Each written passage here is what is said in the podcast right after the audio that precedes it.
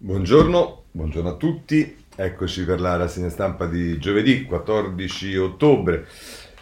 E certamente diciamo, l'arrivo del Green Pass obbligatorio nei posti di lavoro e le conseguenti ripercussioni che questo sta avendo in alcuni settori eh, diciamo, produttivi nost- del nostro paese sono sicuramente al centro delle eh, prime pagine dei giornali. Insieme a questo c'è eh, lo scontro che c'è stato ieri tra la ministra Lamorgese e la leader di Fratelli d'Italia Giorgia Meloni e da una parte ancora il tema dell'incontro tra Salvini e Draghi con eh, Salvini che chiede a Draghi di mm, dire, contribuire al ripristino di una eh, pace mm, tra, tra, tra, i partiti della maggioranza, ma Draghi è un po' così. Il tema dei tamponi, che cosa fare con i tamponi, chi li vuole gratis, chi li vuole estendere a, 78, a 72 ore, non mi ricordo, ma insomma eh, non, mm, Draghi non pare incline a questo. Eh, e poi vedremo, va bene, altre cose, ma per, per, intenderci, Corriere della Sera, Green Pass ad altra tensione.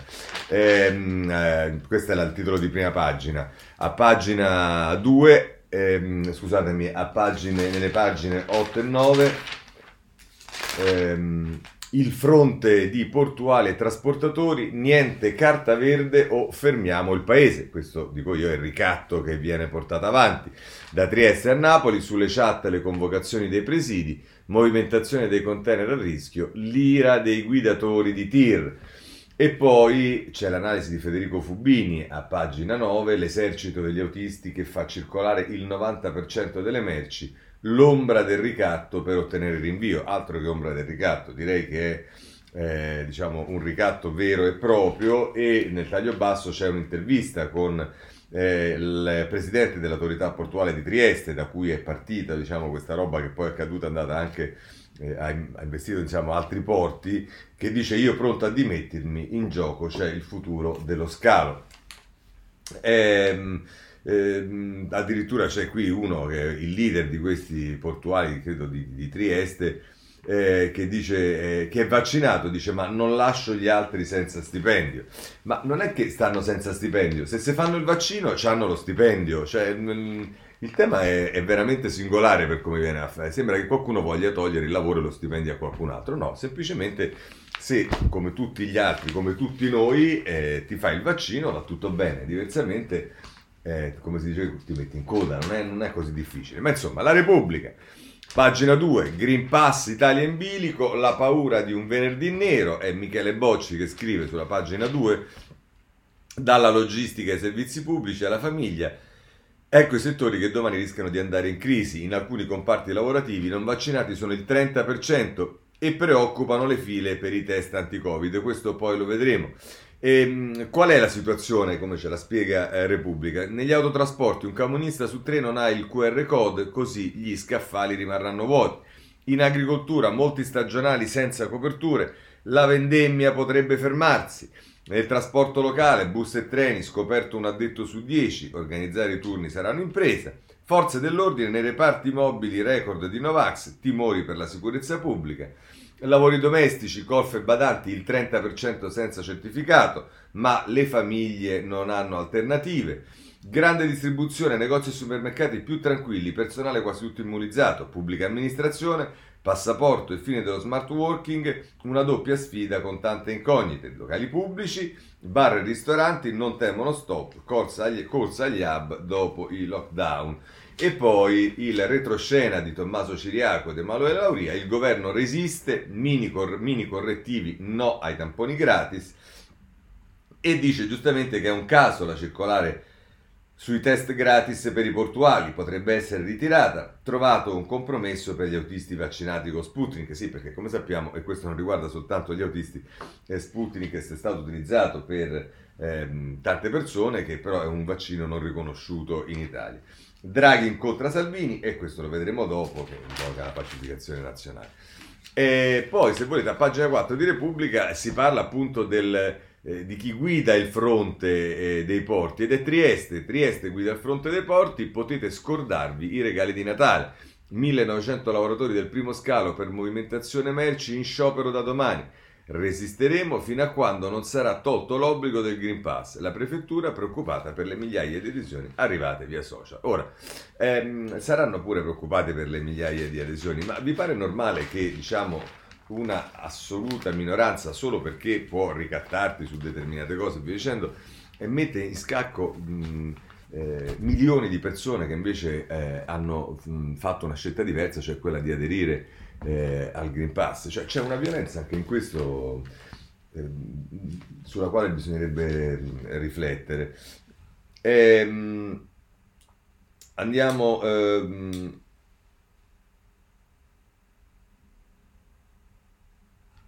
scusatemi.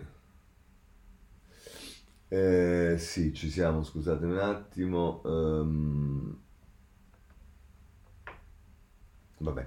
Ehm, dunque, eh, la stampa, Green Pass, Italia a rischio paralisi, anche qui le due pagine successive alla prima, proprio Italia a rischio blocco. Si parla dei porti, il governo ci ripensi e fermiamo tutto, ma ora Trieste è divisa sulla protesta. Autotrasporto, pacchi, generi alimentari e carburanti, cosa accade se si paralizza la logistica? Ehm, eh, vedete, poi se, se andate a pagina 4 c'è la linea dura di Draghi sconfessa il Viminale sul caso dei portuali.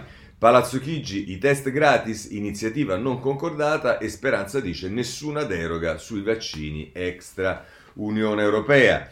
E c'è Marco Bonometti, che eh, sapete, ha guidato Confindustria Lombarda, è un imprenditore, che dice il governo fa bene a insistere, vaccini in azienda per gli indecisi. Ora, ehm, il tema qual è? Che da qui si capisce che diciamo, non è la sola cosa per la quale mh, sembrerebbe di capire che i rapporti tra ehm, il Presidente del Consiglio e la Ministra Lamorgese non sono esattamente idilliaci, ma eh, vedremo che questo riguarda anche le vicende delle manifestazioni. Oh, è giusto adesso andare a vedere i giornali diciamo di centrodestra, ehm, il titolo di apertura del giornale è Rischiamo il lockdown per gli scioperi Novax e poi a pagina 2 dai portuali agli autisti dei tir la grande minaccia del caos, domani blocchiamo il paese, timori di venerdì nero, Trieste il fronte più caldo, Genova apre i tamponi gratuiti, un camionista su tre senza carta verde, questo l'abbiamo visto.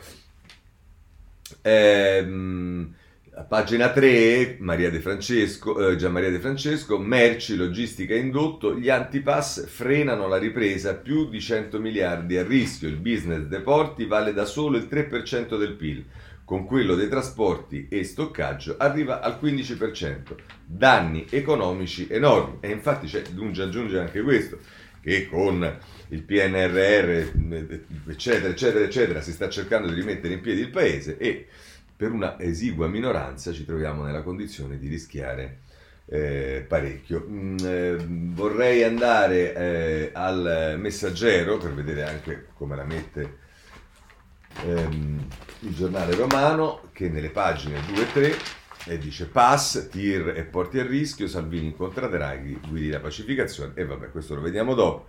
Eh, e poi nel retroscena di Alberto Gentili, nel taglio basso, lo Stato non paga i tamponi, il Premier resiste ai ribelli e stoppa le richieste reghiste. Se poi andiamo a pagina 3 del messaggero, scali in gioco tre punti di PIL, lo abbiamo visto, sotto scacco, l'import-export. E, ehm, e, e, insomma, questo è il quadro. Potremmo chiudere con eh, due titoli, quello dell'avvenire in prima pagina, Fronte del porto, contro il Green Pass da Trieste a Genova i camalli minacciano il blocco, difficoltà della logistica, dalla logistica alle forze dell'ordine. La scuola invece ha retto, dice eh, Avvenire, cosa vera. E poi l'altro titolo è quello del eh, Sole 24 Ore che eh, titola in eh, prima pagina Green Pass, allarme autotrasporto, imprese salta il vincolo delle 48 ore.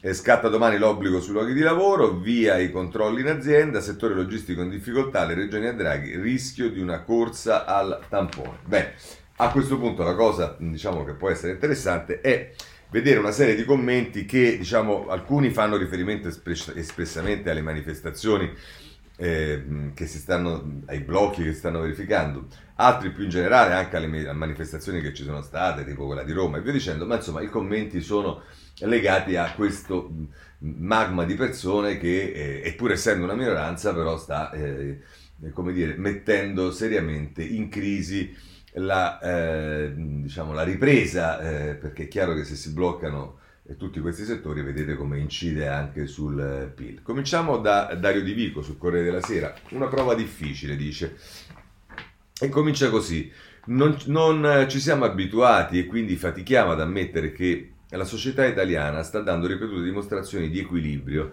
e sta esprimendo una voglia di stabilità che non conoscevamo da tempo. Mi è già capitato di sottolineare come ciò sia dovuto al sottostante ai due sistemi cardine della struttura sociale, la famiglia e le imprese, e alla loro capacità di tenuta di fronte alla pandemia.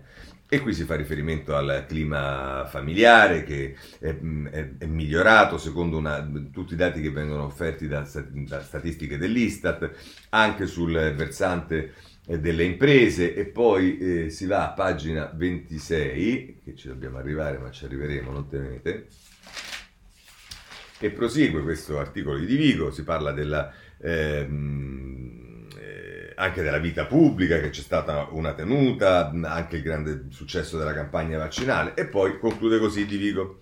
Accanto a questa maggioranza matura e consapevole c'è nel nostro paese, come in molti altri, una consistente minoranza di cittadini che a vario titolo continua a rifiutare il vaccino.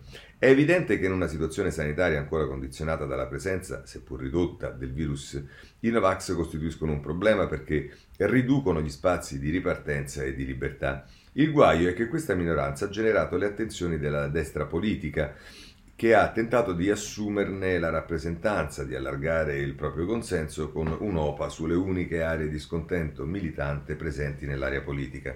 L'operazione non è riuscita alla Lega di Matteo Salvini, che anzi nella torsione del suo originario spirito maggioritario ha addirittura rischiato di spaccarsi perché la principale constituency, il nord industriale e produttivo, aveva già scelto dove stare senza se e senza ma.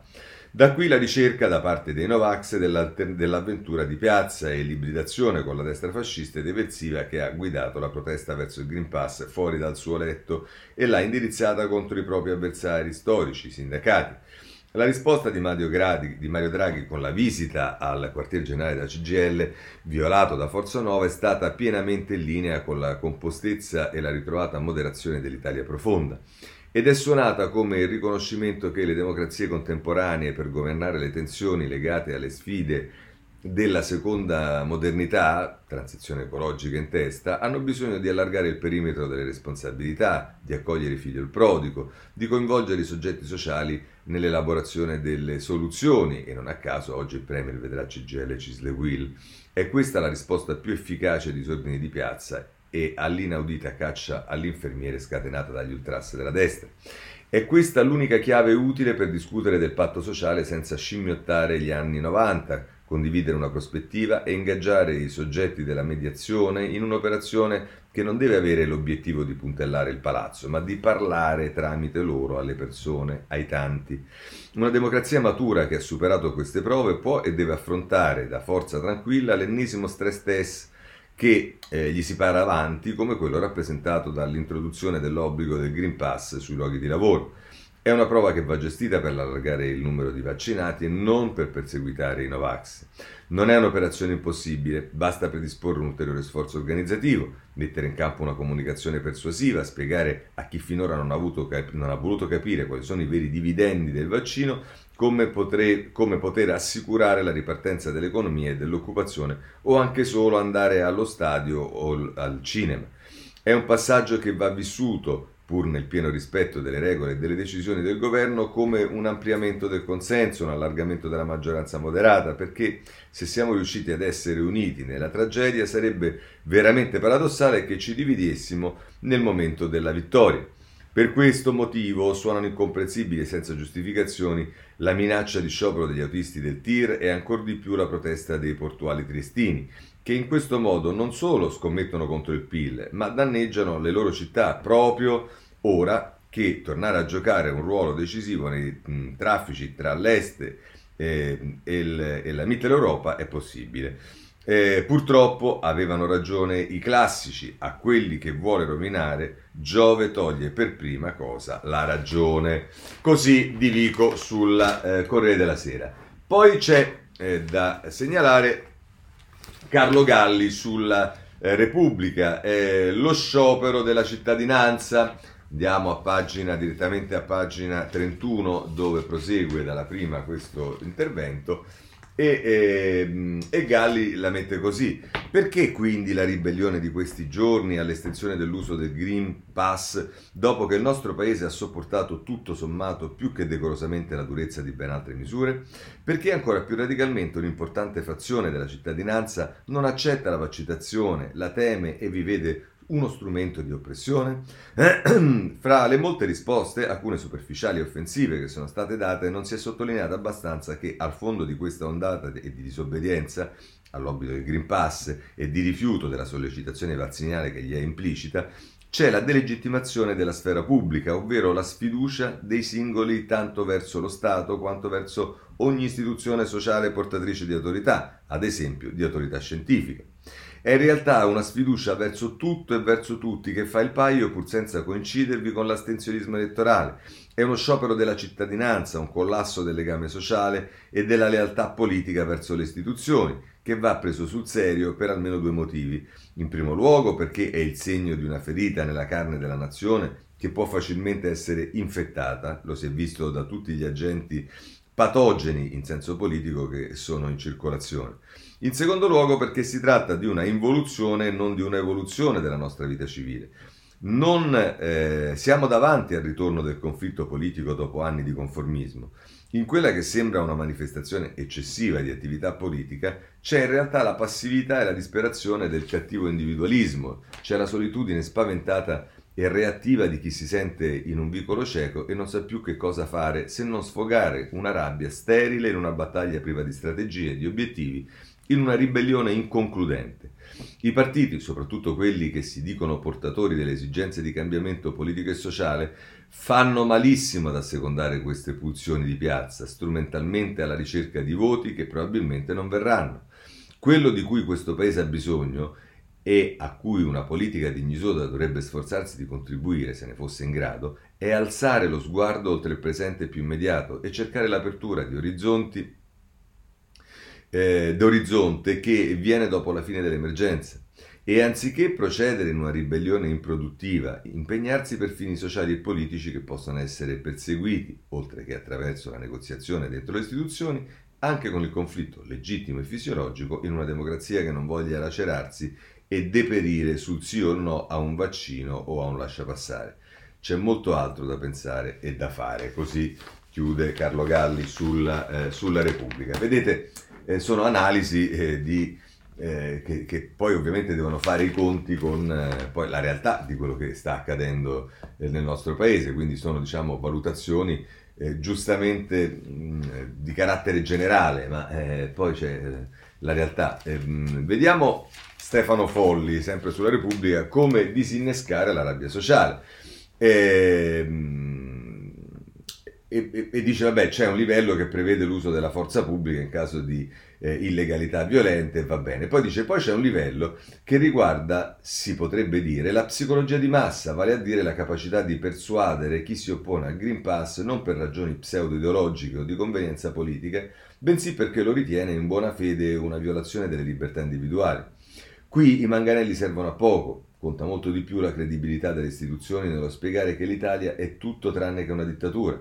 Il Presidente del Consiglio, in prima persona o attraverso i suoi collaboratori, è senza dubbio in grado di chiarire perché il certificato verde in questa fase appare necessario e per quali motivi l'Italia ha adottato delle regole molto più rigide di altri paesi europei. Infine, il terzo livello è quello politico. Le inclinature che si intravedono nella maggioranza sullo sfondo delle proteste e nel timore di altre spinte eversive non sono ancora laceranti, ma potrebbero diventarlo. Ne, ne deriva che è responsabilità comune di tutte le forze politiche, anche di chi è all'opposizione come Fratelli d'Italia, evitare di soffiare sul fuoco nelle piazze e in televisione. La stessa questione di cosa fare con Forza Nuova, il partitino, il partitino fascista, che fa della violenza il suo credo pressoché esclusivo, è delicata. Non a caso Draghi l'ha avvocata a sé, consapevole che lo scioglimento otterrebbe sì applausi diffusi, ma presenta risvolti assai complessi, meritevoli di essere valutati a mente fredda. Salvini ha chiesto al Premier un incontro a Palazzo Chigi di guidare la pacificazione nazionale, frase pomposa che evoca una sorta di guerra civile da chiudere. Non stiamo a quel punto, per fortuna, Tuttavia è vero che il governo rischia di non, non di cadere, bensì di subire un progressivo logoramento. A modo suo Salvini fa sapere che non intende contribuire a tale processo. Ottima intenzione, se i fatti seguiranno. Intanto i due partiti della destra potrebbero cessare di inseguire il feticcio della leadership, sarebbe già un passo avanti verso la, pacificazione. Così eh, la mette Folli. Da ultimo eh, voglio segnalarvi sul messaggero eh, l'editoriale di eh, Paolo Pombeni, La psicosi del complotto che fa male all'Italia. Inizia anche qui in prima pagina e poi prosegue a pagina 27 dove ci trasferiamo rapidamente. Rapidamente si fa per dire. Eccoci qua. E, e diciamo conclude così Pombeni il suo articolo. Eh, le leggende metropolitane, le psicosi diffuse e quanto altro prosperano in tempi di pandemia e non solo, e costituiscono un brodo di cultura della violenza che eh, si ammanta di, insurrezio- di insurrezionalismo. È l'interesse di tutte le forze politiche prosciugare questo brodo. Incrementare la contrapposizione fra due fronti politici, allargare la faglia che li divide, mettere a rischio quella tenuta del governo che a parole quasi tutti dicono di voler assicurare per far finire la legislatura alla scadenza naturale del 2023, indebolisce poi la posizione internazionale di Draghi non come persona ma come vertice di un paese che per i nostri competitori sarebbe troppo facile dipingere come nuovamente preda degli spettri che hanno funestato il suo passato, lontano ma anche relativamente recente. Non occorre particolare acume per vedere come può significare l'ennesimo millantato scontro tra buoni e cattivi, non solo con la gestione degli strascichi e delle ultime amministrative, ma con la prova di affrontare delle elezioni quirinalizie ad inizio anno e dalla prossima tornata di amministrative in primavera. Esperimenti eccezionali come le coalizioni allargate, quasi di unità nazionale, non possono dare frutti se vengono compressi in pochi mesi di luna di miele, che nel nostro caso non c'è mai neppure stata in senso pieno, per tornare poi al travaglio usato, direbbe il poeta. La sfida della grande ricostruzione che ci attende grazie ai fondi europei deve richiamare tutti al senso di responsabilità, comprendendo che non siamo più nel, va- nel vecchio gioco o nel vecchio mondo in cui eh, la politica italiana è stata allevata. Si deve tenere conto che quel relativo reset del nostro sistema, che è necessario per trarre il massimo delle potenzialità messe a nostra disposizione, vede e vedrà sempre più la rabbiosa resistenza di tutti coloro che da quel reset vengono ridimensionati. Senza cedere, mitologi- senza cedere a mitologie di grandi vecchi e di complottismi, è banale dire che da essi in fondo non dispiacerà che si torni all'incertezza della strategia della tensione, visto che da quella occasione molti trassero opportunità di successo ma per il paese sarebbe un disastro. Lo si è visto allora, non c'è ragione di riprovare a percorrere quella strada. Questo Pombeni sul eh, messaggero. E con questo io direi che possiamo chiudere il capitolo. Corriere della Sera diciamo, ci dà un quadro di chi sono poi questi no pass che abbiamo visto eh, diciamo, disegnati un po' in, in vario modo sui giornali e pagina 6 disoccupati, complottisti, centri sociali, le molte anime dei no pass, non solo estremisti di destra o di sinistra, c'è anche chi eh, è in povertà, chi teme il futuro, precari, rider e pensionati. Eh, questo è quello che eh, si dice in questo articolo di Goffredo Buccini che cita una frase della senatrice Fedeli che dice al netto delle violenze le preoccupazioni per il lavoro sono oggettive oggettive con scadenze come lo stop al blocco dei licenziamenti a fine mese. E poi c'è il sociologo De Masi che dice ci sono 5 milioni di poveri assoluti e 7 di poveri relativi, una insicurezza che tracima un colore fosco sullo sfondo, cioè si intende che eh, diciamo, quello che si manifesta è variegato e pesca molto anche nella povertà, quella assoluta o anche quella eh, diciamo eh, prossima, ecco, mettiamola così. Eh, ehm, allora, prima di passare alla, ehm, diciamo alla, allo scontro tra la Morgese e eh, la Meloni in aula, intanto vediamo che cosa dice il Virinale, perché insomma, il Virinale comincia a riconoscere, anche perché anche nell'informativa di, nel question time di ieri della Morgese, insomma qualche cosa non funzionava e era manifesta. Eh, pagina 5 del Corriere della Sera, il Viminale, ecco gli errori per i prossimi cortei, divieti e militari in strada. La riunione al Ministero per analizzare i fatti di sabato, ora manifestazioni lontani dai luoghi. E quindi le prime misure dopo il vertice, il Comitato Nazionale per l'Ordine Pubblico di ieri ha varato, della, ha varato l'aumento della vigilanza dei siti e dei social anche per garantire a tutti la libertà di manifestare pacificamente. E poi la ministra Lamorgese ha disposto anche che le forze di polizia intensificano l'attività di prevenzione con il rafforzamento dei dispositivi di vigilanza degli obiettivi sensibili. E, e, poi si parla degli sbagli alla vigilia. Al Viminale sono stati analizzati anche gli errori commessi dalle forze dell'ordine e dalle poche informazioni preventive al numero sottostimato delle persone in corteo. E poi c'è il tema del giro di vite verso il G20, ma questo lo vedremo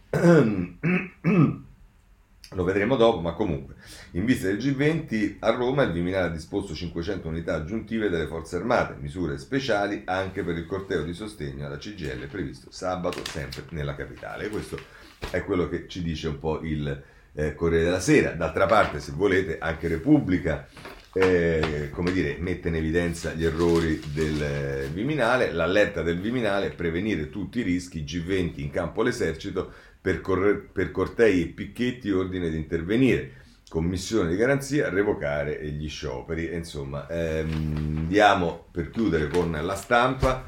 Eh, il G20 ovviamente diventa l'appuntamento più appetibile probabilmente per coloro che vogliono fare casino. E infatti, allerta del Viminare per il G20, sistemi antidroni e 500 militari. Ieri vertice al Ministero con Polizia 007, cresce l'attenzione per le manifestazioni no pass. Eh, va bene, questo diciamo è eh, il quadro. Poi c'è Salvini che incontra Draghi. E allora, anche su questo, diciamo, pagina 7 della stampa, basta veleni su di noi, Salvini va da Draghi, ma non trova sponde. Il leghista dal Premier, serve un percorso di pacificazione nazionale. Palazzo Chigi si smarca dalla lista politica e si è, dice si è parlato di economia. E dice tra l'altro Salvini, ma l'abbiamo visto questo, insomma, basta con la caccia al fascista, con Draghi non ho parlato di Stalin o Hitler, ma di lavoro e di pensioni. Con autorevolezza il Premier può mettere fine alle campagne di delegittimazione contro Lega e Fratelli d'Italia e poi dice bisogna smetterla di dividere i cattivi dai buoni, non esiste violenza buona e violenza cattiva. Vabbè, queste sono le parole eh, di Salvini che eh, trovate eh, anche, diciamo, una, prendiamo una lettura eh, diversa, quella di un giornale vicino a Salvini che è libero e che, eh, diciamo, la mette così. La mossa di Salvini contro di me c'è odio, ho chiesto a Draghi di darmi una mano. Il leghista incontra il premier a Palazzo Chigi, di alcuni ministri non ho stima e non mi fido. Basta con la caccia al fascista, serve, fascista, serve la eh, pacificazione eh, nazionale. Eh, però diciamo che il libro non mette in evidenza il fatto che non sembra che Draghi, che Draghi abbia raccolto diciamo, questa proposta. A proposito di questo, voglio segnalarvi un editoriale, diciamo, in riferimento proprio a questo di Marcello Sorgi sulla stampa, la pacificazione è impossibile, inizia in prima pagina, ma noi andiamo a prendere a pagina 29 dove continua e eh, scrive tra l'altro eh, Sorgi, dice non più tardi del 21 settembre la Lamorgese ha avvertito del rischio di una saldatura tra Novax ed estremismo politico. E sinceramente quel che è accaduto sabato scorso a Roma con l'assalto alla CGL eh, ed è esattamente, scusate, quel che è accaduto sabato a Roma con l'assalto alla CGL. Nel suo intervento alla Camera la Ministra ha spiegato che pur avendo uno dei capi di Forza Nuova, Castellino, annunciato pubblicamente nel suo delirante comizio che i contestatori si sarebbero diretti verso Corso d'Italia, puntando contro la sede del maggior sindacato, l'apparato dell'ordine pubblico non volle fermarlo per evitare conseguenze più sanguinose. Secondo la Meloni, però, questa non sarebbe stata solo una prova di incapacità, ma il segno che la Morgese, con la sua eccessiva prudenza, intenderebbe alimentare una sorta di strategia della tensione alla vigilia del voto di domenica. Al di là delle accuse dell'opposizione, tuttavia, la sensazione che il dibattito a, a Montecitorio ha lasciato è stata di una sostanziale inadeguatezza delle forze in campo rispetto ai rischi della giornata di sabato e alla dimensione dell'attacco di, di violenti. Stretto nella tenaglia tra i timori della vigilia del Green Pass obbligatorio e il caso Lamorgese, Draghi nel colloquio con Salvini ha tentato di convincerlo a prendere le distanze da Meloni e assumere un atteggiamento più responsabile, ricevendo in cambio l'invito ribadito del leader della Lega di concedere tamponi gratuiti per i non vaccinati. È un appello alla pacificazione per la quale Salvini con più garbo accredita al Premier l'unico in grado di realizzarla ma Draghi non può accettare nulla del genere, avrebbe il senso di una resa ai Novax e di caricare attraverso le tasse eh, il costo dei tamponi sui vaccini la stragrande maggioranza dei cittadini. Così il problema rimane l'orgoglio corre, l'orologio corre verso l'ora X di domani. Eh, sorgi, ma ehm, a proposito della richiesta dei tamponi eh, gratis e via dicendo, c'è Panarari che prende posizione con un titolo che, eh, sulla stampa che è significativo, il tampone di cittadinanza. E qui mette in evidenza come anche Grillo eh, dice eh, te lo do io il tappone di cittadinanza a spese della, della, collettività. Beppe Grillo irrompe di nuovo nel dibattito pubblico con la ricetta del tampone gratuito per tutti i lavoratori non vaccinati. Dopo il reddito di cittadinanza, già misura simbolo del Movimento 5 Stelle, arriva così l'idea del tampone di cittadinanza con il, gran, con il garante che decide di agitare una proposta a metà tra la nuova possibile bandiera identitaria e una mossa tattica di riposizionamento personale. Vabbè, poi così di tutta la cosa dello scontro con Grillo e via dicendo, poi si parla delle richieste della Meloni, di eh, Salvini e via dicendo, e dice a proposito di brutte suggestioni e contrapposizioni storiche, pare pertanto di assistere a una resurrezione della mitologia insurrezionalista, dello sciopero generale, levatrice della rivoluzione anticapitalistica cara al sindacalismo massimalista di inizio Novecento e quel sindacalismo rivoluzionario, brodo di cultura, di avventurismo e di violenze politiche, era rossobruno tanto quanto diversi dei filoni che percorrono le mobilitazioni anti-lasciapassare verde. Il Green Pass, concepito come strumento di eh, Nadgin, eh, sta in inopinatamente diventando il collettore dove si saldano forme di malcontento e disagio sociale tra loro differenti ma accomunate da una spinta antagonistica ed evidentemente alla ricerca da qualche tempo di un vessillo dietro a cui riunirsi. All'insegna di una dinamica che per contro sta regalando a una sorta di spirale del silenzio quella che è invece la netta maggioranza dell'opinione pubblica, già vaccinata e guidata dalla filosofia del senso di responsabilità per sé e per gli altri e che ora rischia di subire pure il rovesciamento della massima, già, già di suo discutibile, del pago e pretendo, nel surreale pretendo il tampone e molto di più e pagano gli altri, espressione di una malintesa società unicamente dirittista e ignara dei doveri. La trita retorica del popolo che si ribella contro il sistema andrebbe quindi sventata prima che si inneschi una radicalizzazione senza ritorno di persone comuni risucchiate dalle nebbie del complottismo e dell'ideologia, alimentata ad arte di uno pseudo scontro di civiltà. Per questo come diceva ieri alla stampa il magistrato Alberto Nobili, si rivela indispensabile la riapertura di un dialogo basato sul contraddittorio con coloro che manifestano in buona fede e nell'esercizio di un diritto umano costituzionale al dissenso. E, corre, e, e occorre altresì essere giustamente severissimi con i facinorosi e provocatori e tenere dritta la barra della navigazione rispetto a ogni deragliamento, dei eh, quale giusto appunto l'ipotesi del tampopulismo neoassistenzialista. Questo è Panarari sul, eh, sulla stampa. Eh, allora, la Morgese in aula, andiamola a vedere subito, eh, Corriere della Sera, eh, le pagine successive alla prima, a fondo di Meloni in aula è scontro con la Morgese, il ministro, nessun arresto alla manifestazione per evitare rischi, la leader di Fratelli d'Italia, parole offensive e strategia della tensione. E, mh, mm, si riportano qui le parole della Morgese, intervenire coattivamente su Callestellino è, è stata ritenuta una scelta non percorribile. E poi Giorgia Meloni invece che replica quanto accaduto è stato permesso, ciò ci riporta agli anni bui. E, eh, questo è insomma, quello, quello, che ci racconta il Corriere della Sera, come ce la racconta eh, invece la Repubblica, bisogna andare a pagina 8, andiamo subito ovviamente. Assalto alla CGL, la linea di Lamorgese, troppo rischioso fare arresti subito. Il ministro dell'interno alla Camera, se avessimo bloccato Fiore e Castellino avremmo scatenato la violenza e Meloni attacca, sapeva e non ha fatto nulla perché voleva gli scontri. Questa è la strategia della tensione e poi se volete ehm, eh, qui ci sono poi ehm, eh, prese di posizione ma le vediamo dopo sulla questione dello scioglimento ehm, andiamo a vedere eh, ancora su questo il domani prima pagina eh, che la mette così. La ministra Lamorgese adesso è un problema per il governo Draghi. Vanessa Ricciardi che scrive, il Premier l'ha difesa a lungo dagli attacchi di Salvini, ma troppi errori negli ultimi giorni. I tamponi gratis ai Novax a Trieste, contro la linea dell'esecutivo e poi la missione di impotenza sul caso Forza Nuova. Allora, ehm, c'è ancora da eh, segnalare Libero, che come potete immaginare picchia come un fabbro ferraglio sul tema, la Morgese sapeva, non ha, ma ha lasciato fare, il ministro eh, alla Camera.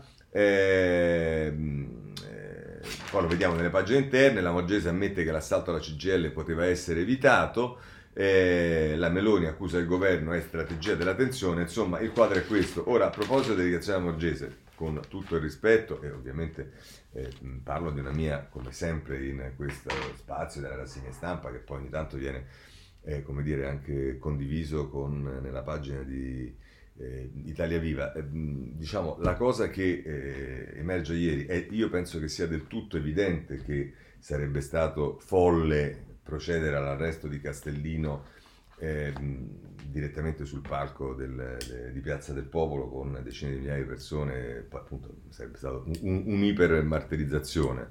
Il problema è che Castellino non ci doveva arrivare, Castellino aveva il DASPO, Castellino aveva già partecipato ad altre cose, insomma ci sono credo nell'intelligence, nei servizi e nella polizia tutti gli strumenti per bloccare, come dice qualcuno, Castellino prima che uscisse di casa. A. B. C'è un secondo tema non è che eh, il fatto che fosse stata annunciata già dal palco un'ora prima l'assalto alla eh, sede della CGL, anche qui qualcuno dice eh, ma si sono sparsi per andare eh, da più parti facendo strade diverse per andare, ma va tutto bene, capisco che non si può come dire, riuscire a fermare se, se ci si divide in più gruppi dicendo ma forse un cordone di resistenza davanti alla CGL che non fosse fatto da tre, mi pare che erano quattro poliziotti, ecco, questa era una cosa che, diciamo, sapendo che sarebbe successa, si poteva fare e, forse, anzi forse, diciamo, certamente non ci sarebbe stato quello che c'è stato. Sono le cose banali che vengono in mente a persone che non hanno nessun odio ideologico nei confronti del Ministro dell'Interno, non vogliono fare nessuna campagna contro il Ministro dell'Interno, però la credibilità di un'istituzione è anche se a un certo punto ammette che sono stati fatti degli errori, anche perché siccome ci troveremo sicuramente di fronte ad altre manifestazioni, magari non così violente perché questi adesso stanno in galera, ma certamente in cui il rischio di eh, azioni violente e dicendo ci sono, ecco forse diciamo eh, l'auspicio è che questa vicenda serva di lezione perché tutti mh, ritornino un po' più alla eh, diciamo, responsabilità eh, anche dei propri compiti, ecco, mettiamola così. In tutto questo c'è il tema Castellino, perché Castellino, pagina 9, poteva essere fermato, ma due mesi fa il GIP disse no. Droga, violenze e sorveglianza violata, sabato le minacce agli agenti, portateci da Landini o lo andiamo a prendere noi. Sono Andrea Ossino e Fabio Tonacci che ci dicono che per il giudice non basta violare la sorveglianza per avere la custodia cautelare. Eh, eh, dice Giuliano Castellino poteva essere fermato, il caporione romano di Forza Nuova che sabato scorso ha iniziato la folla, ha iniziato la folla dei no Green Pass a Piazza del Popolo chiamando all'assalto la sede nazionale CGL non avrebbe dovuto essere in quella piazza e non solo per il regime di sorveglianza speciale cui è sottoposto dal 18 gennaio del 2021 e puntualmente violato, ma anche perché a luglio la Procura di Roma ha chiesto il suo arresto definendolo senza mezzi termini soggetto che dimostra il totale disprezzo per le regole del vivere civile. Di più, soggetto che a far data dal 1996, quando aveva meno di 20 anni, ha iniziato un percorso delinquenziale che non si è mai fermato, ma il giudice per le indagini preliminari in meno di un mese ha respinto l'istanza opponendo, come vedremo, motivazioni in punta di diritto legate ai dettami della nostra Costitu- della Costituzione e della Corte europea dei diritti dell'uomo. Eh, insomma, sì, ma certo, ma questo diciamo, non è che noi dobbiamo prendere a male parole un giudice che eh, diciamo, ha ritenuto non essere ehm, eh, come dire, mh, sufficienti determinate valutazioni per eh, mettere agli arresti eh, Castellino. La domanda che ci facciamo è che avendo Castellino un DASPO, eh, sapendo che, che, avrebbe partecipato a questa manifestazione, magari si poteva mettere in atto quello e senza bisogno di arrestare nessuno. Vabbè. Ehm, andiamo avanti perché eh, di questo parla anche il domani a pagina 3 il piano nero di Forza Nuova tra prelati, giuristi e professionisti, quindi non soltanto eh, di eh, Castellino, ma la strategia del capo neofascista su quale, sulla quale indaga l'antiterrorismo, Giovanna Fagionato e Giovanni Tiziani. Il gruppo usava fondi esteri per finanziare intellettuali presentabili e prendersi le piazze dei gruppi Novax. Sul disegno di Fiore ora si muove anche la Procura nazionale contro l'eversione. Questo è quello che ci dice il domani e da ultimo chiudiamo con eh, il tempo a pagina 6. Ehm, andiamo a prendere Landini, così Castellino incitava la folla all'assalto della CGL. Oggi gli interrogatori degli arrestati in carcere e dice i 24 identificati dai carabinieri erano militanti di Forza Nuova. I PM dicono manifestanti sfrontati, guerriglia urbana e insensato antagonismo. Questo è quello eh, che, mh, di cui parla il, eh, il tempo. Va bene, io abbandonerei anche questo. Eh, il tema sciogliete Forza Nuova. Allora, su questo eh, segnalo sulla Repubblica un'intervista all'ex ministro degli interni Enzo Bianco che eh, Lillo Lillo dice sono dei violenti, oggi non esiterei a sciogliere Forza Nuova. Eh, che è tra l'altro il ministro dell'interno che sciolse il fronte nazionale e, mh, mm, che è un'organizzazione di destra e di genere è solo diciamo mh, eh, con grande in punta di piedi far rilevare che ogni volta che si, si scioglie un movimento fascista, neofascista e via dicendo, eccetera, eccetera, eh, poi quella gente non è che si scioglie, come dire, a, si, si sciolgono anche le persone e automaticamente formano altre cose. Infatti è stato sciolto il Fronte Nazionale e poi è nata eh, Forza Nuova, Casa Pound, che è una cosa diversa, altre vicende. Mo se si chiude Forza Nuova, va, per, vabbè. Ehm, eh, questo è eh, bianco. Segnalo su questo ehm, il eh, eh, riformista in prima pagina. Eh, sciogliere Forza Nuova, lo stop di Mattarella. Allo, alla, questa è Claudia Fusani che mette in evidenza che Mattarella diciamo, non è particolarmente eh, propenso, a questo è quello che dice la Fusani ovviamente, a una scelta di questo tipo. Eh, vi segnalo che a pagina 3 il riformista cita anche l'occasione in cui Moro eh, era contrario a sciogliere Ordine Nuovo, è Davide, Rom, Davide Romoli che ce lo ricorda, sciogliere Ordine Nuovo roba da giustizia fascista e così Moro disertò il CDM. Era il 1973, per la prima volta la legge Scelba veniva applicata a un'intera organizzazione, il ministro DC Taviani firmò l'ordine due giorni dopo le condanne, in seguito rivendicò, fu un atto politico. Nel 1976 fu il turno di Avanguardia Nazionale e nel 2000, dopo 24 anni del Fronte Nazionale. Nessuna di queste decisioni è mai servita ad arginare il neofascista. Eh, così eh, lo scioglimento di Forza Nuova e i precedenti secondo il riformista. Andiamo avanti perché eh, il dubbio mh, in prima pagina pubblica un'intervista a un ex magistrato che è ehm, eh, Nello Rossi che dice sciogliere Forza Nuova non vedo emergenze democratiche. Vedete che il dibattito è aperto sotto questo punto di vista perché ovviamente eh, non tutti la pensano allo stesso modo. Per esempio ehm, Andreas Version sulla prima pagina del foglio eh, utilizza questa cosa per una provocazione Dice Mani Pulite, Mafia Capitale, Trattativa Stato-Mafia, Caso Palamara, Affair da Vigo, Poseidon, Why Not, Savoia Gate, Vallettopoli, P4, Toghe Lucane, Caso Contrada, Caso del Turco, Caso Mannino, Caso Craxi, Caso Burlando, Caso Penati, roba che, se il foglio disponesse di un centinaio di pagine dedicabili alle porcate, manco basterebbero. Bon semplicemente per domandarsi da antifascisti con tanto di pedigree e per una nazione moderna e civile risulti più urgente sciogliere l'orrenda Forza Nuova o la molto democratica Associazione Nazionale dei Magistrati. È chiaramente una provocazione questa di, eh, dell'Andreas Version, ma a, su questo tema voglio segnalarvi due posizioni ehm, esattamente opposte, che a me mettono in crisi, perché quella che non condivido è quella di una persona che stimo, a cui voglio bene, di cui sono amico, Marco Bentivogli, sulla Repubblica, E quella che condivido, voi non ci crederete, io vi chiedo scusa, ma eh, succede anche questo nella vita, è quella di Piero Ignazzi sul domani. Cosa dice Bentivogli a pagina 31 della eh, Repubblica? Eh, dice, tra l'altro, gli anticorpi della democrazia, dice, e allora, perché si cerca di ricostruire il mito di un periodo di una dittatura criminale? Eh, e assassina quanto eh, campione di, intel- di inettitudine che portò il paese al disastro umano, morale, politico e militare? Negli ultimi decenni il lavoro dei demolitori del nostro tempo ha costruito falsi a cui aggrapparsi.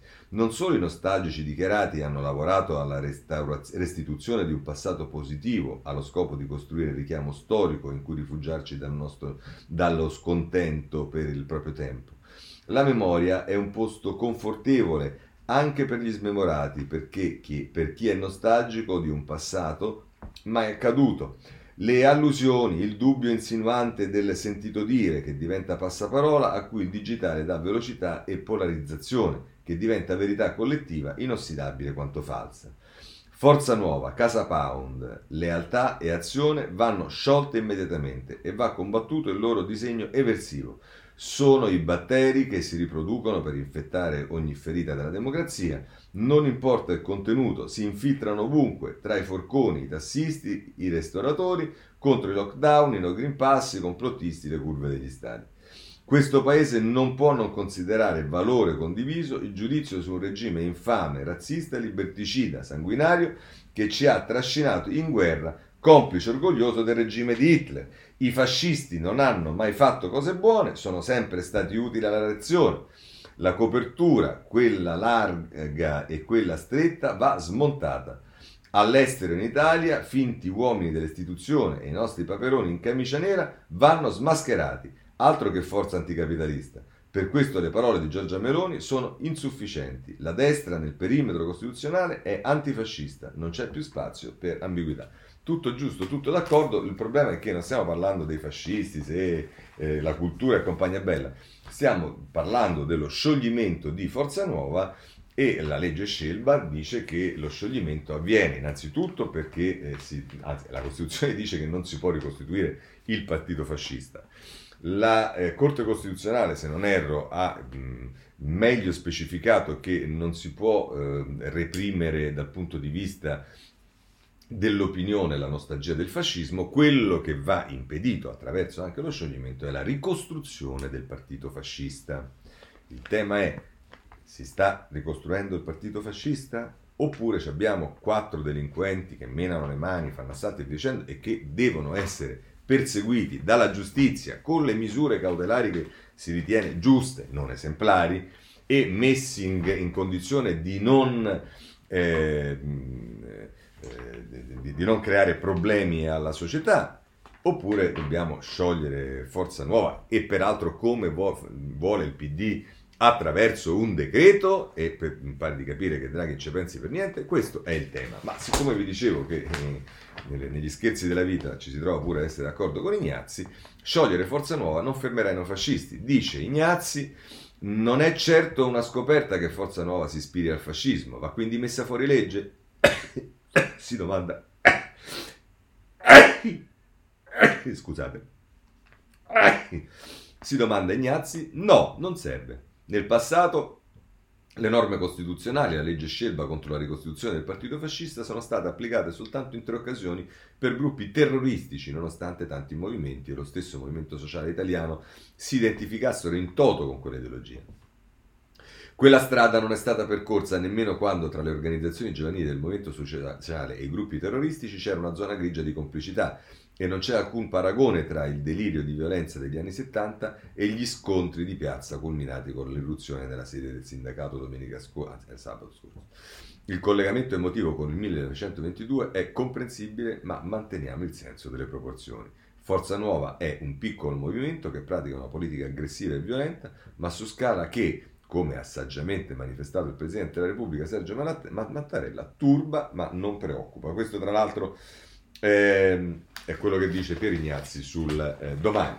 Abbandoniamo anche questo capitolo e, eh, e diciamo guardiamo rapidamente anche perché siamo in ritardissimo Eh, 11, eh, mancano poche ore eh, alla, alla, alla, allo start del Green Pass nei posti di lavoro. Qual è il, lo stato dell'arte? Eh, il Corriere della Sera, pagina 11, dagli autonomi alle colfe ai tassisti, i dubbi sull'uso del Green Pass. A 24 ore dall'inizio dell'obbligo restano ancora diverse questioni aperte. Il nodo dei controlli, nodo dei controlli che viene evidenziato anche eh, dal messaggero e dalla stampa, corsa al tampone, raddoppiano le protezioni delle farmacie, le regioni temono il caos e chiedono aiuto a Roma. Secondo la Fondazione Jim servono 8 milioni di test ogni settimana per controllare i non vaccinati. Vi dicevo che c'è anche il messaggero a pagina 6. Ehm, aziende controlli solo all'ingresso e varrà Sputnik, la nuova eh, novità sulla carta verde, una circolare della sanità riconoscerà i farmaci russo e cinese, la stretta in Parlamento, eh, diaria tagliata agli eletti senza QR code. Queste sono le cose che accadranno tra 24 ore. E invece che cosa è accaduto un anno fa, cioè qual è l'origine del virus, eh, si muove l'Organizzazione Mondiale della Sanità, il cui presidente viene intervistato eh, no, di cui si parla, scusate, sul Corriere della Sera, eh, Dan, eh, Danilo Taino, eh, Teodoros Adam Ghebreyesus, scusate, ma è direttore dell'OMS, ai paesi ricchi, dice sospendere le terze dosi e brevetti. E dice soprattutto indaghiamo sull'origine del virus, l'ipotesi del laboratorio non è esclusa e vedete che ritorniamo a questa vicenda. Per le altre cose segnalo il eh, decreto sul fisco, le cartelle esattoriali, eccetera, eccetera, che andrà presto in Consiglio dei Ministri, pagina 27 della Repubblica, decreto sul fisco e lavoro, più tempo per le cartelle, CIG estesa a fine anno, domani in CDM riapertura dei termini per la rottamazione quarantena e quarantena retribuita, concedi eh, DAD i genitori al 50% dello stipendio.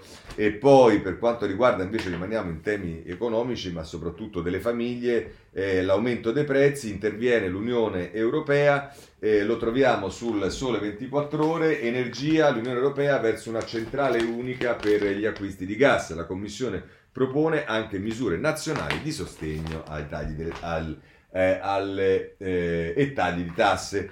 Eh, per quanto riguarda le amministrative si parla dei ballottaggi, segnalo sulla pagina 14 e 15 del Corriere della Sera ci si occupa di Roma, rifiuti del recovery, il governo, duello in tv tra Michetti e Gualtieri e, e poi a pagina 15 il retroscena di Emanuele Buzzi, asse di Conte col PD a Roma, i malumori nel movimento da 20 a 30 pronti a lasciare. E invece mette in evidenza sulla Repubblica, pagina eh, 11, ballottaggio a Roma, il sabato fascista frena l'ascesa di Meloni, scrive Emanuele Lauria, dopo, do al voto la leader del Fratelli d'Italia, attende una consacrazione come aspirante premier contro di noi campagna di disinformazione, ma la gente non è stupida, vedremo che cosa farà la gente eh, al ballottaggio, segnalo la stampa, pagina eh, 9, poi vabbè ci si occupa di...